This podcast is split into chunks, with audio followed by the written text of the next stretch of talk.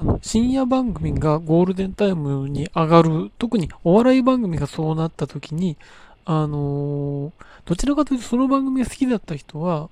あのちょ、かつては、あ、嬉しいって思う人が多かったのが、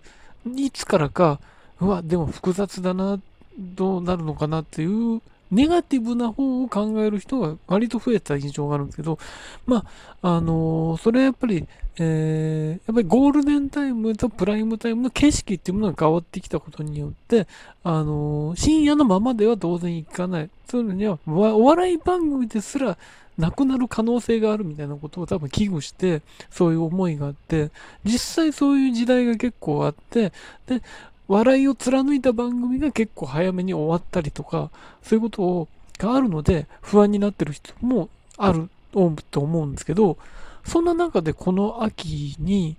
あのー本当に深夜の形のまま枠が上がるっていう番組が、えー3つあって、1つはテレビ東京の勇者、あこれ、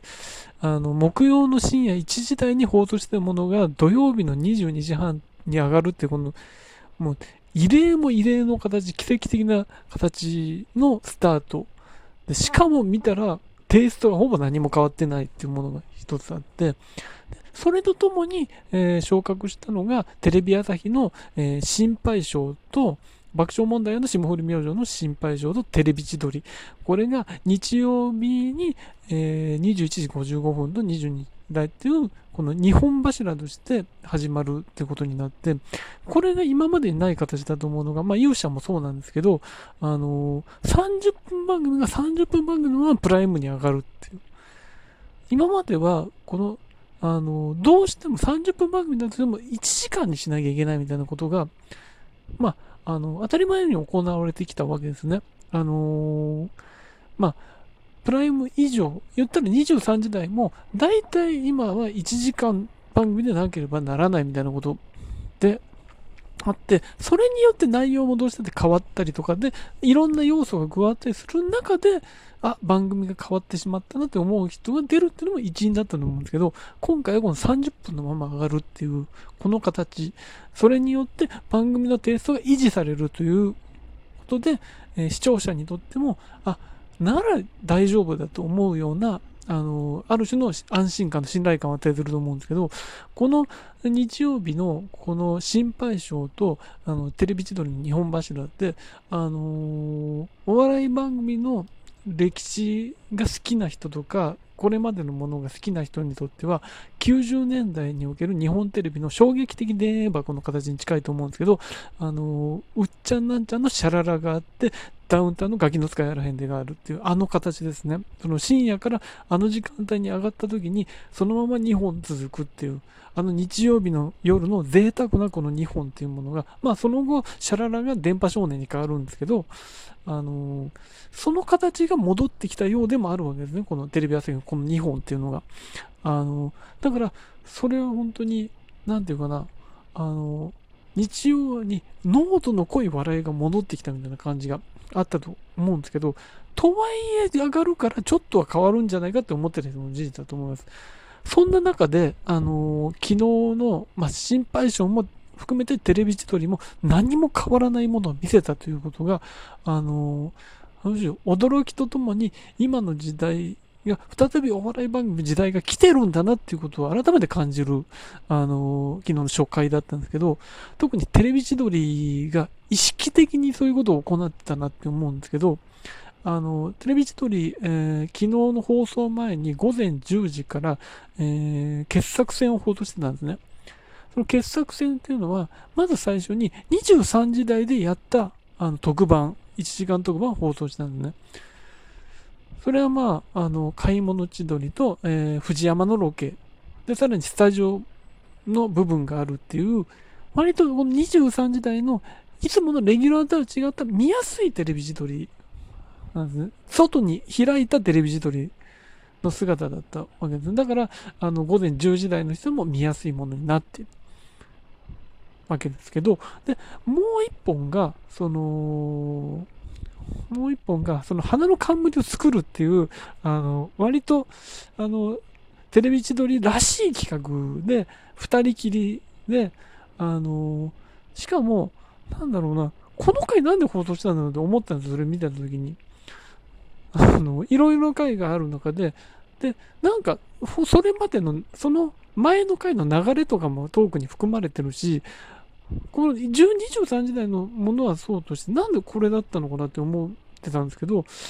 そこに出てきた花言葉の流れっていうものが、あの、これが伏線になっていて、実は、で、22時代初回であった丸い石を探すんじゃ。この回の中に、あの、ノブさんが石言葉を言うっていう流れが出てきて、それがまさにこの花言葉が、の回があったことでこれっていう回だったんで、これを見せなきゃダメだったんだっていう、その振りになってるわけですね。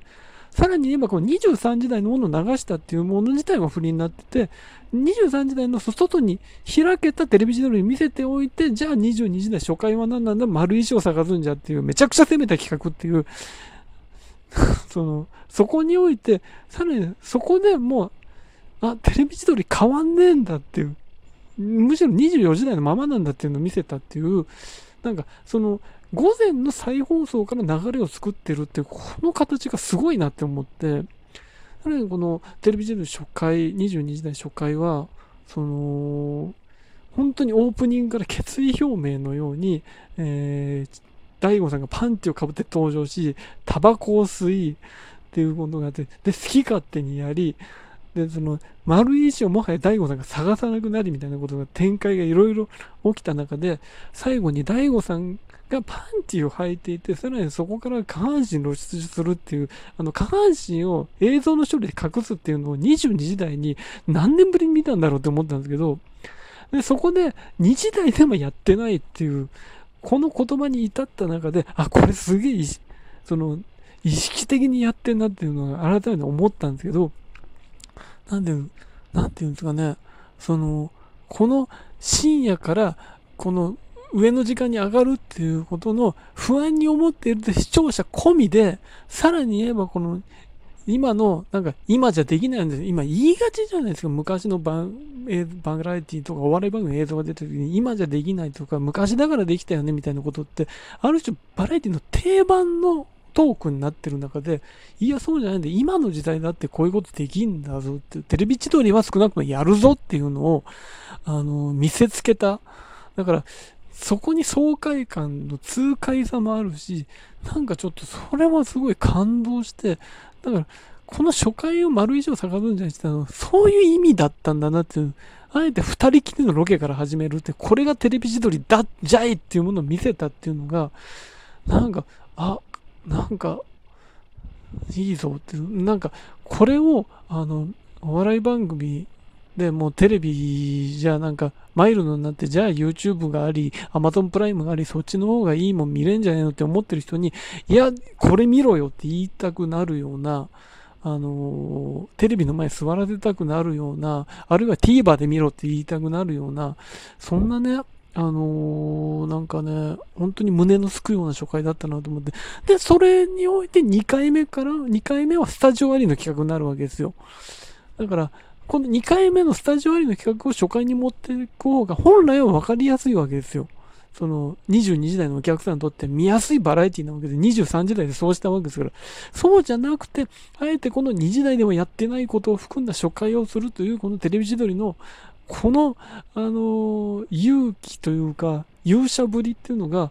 どれだけの視聴者に伝わったかわかんないですけど、伝わっててほしいなと思いました。で、このテレビ千鳥心配症勇者、あこれが成功することによって、いろんなことが変わってくる気がして、この、えー、22時代以降にお笑い濃度がどんどんさらに濃くなっていく、有吉の壁の成功によって濃くなっていったものがさらにどんどんすごくなっていく。そうすることでテレビっていうものがどんどん楽しくなっていくっていう、そういうことの、あの、記念碑的な、後から振り返ったらあのテレビ千鳥すごかったよね、あそこからだったよねって言われる。で、えー、価値のある、言われる資格のある、そうなってほしい初回でした。あのー、だから本当に、あの、この2番組は見逃してほしくないし、あの、お笑いそんなにだなって思ってる人にも見てほしいなって思います。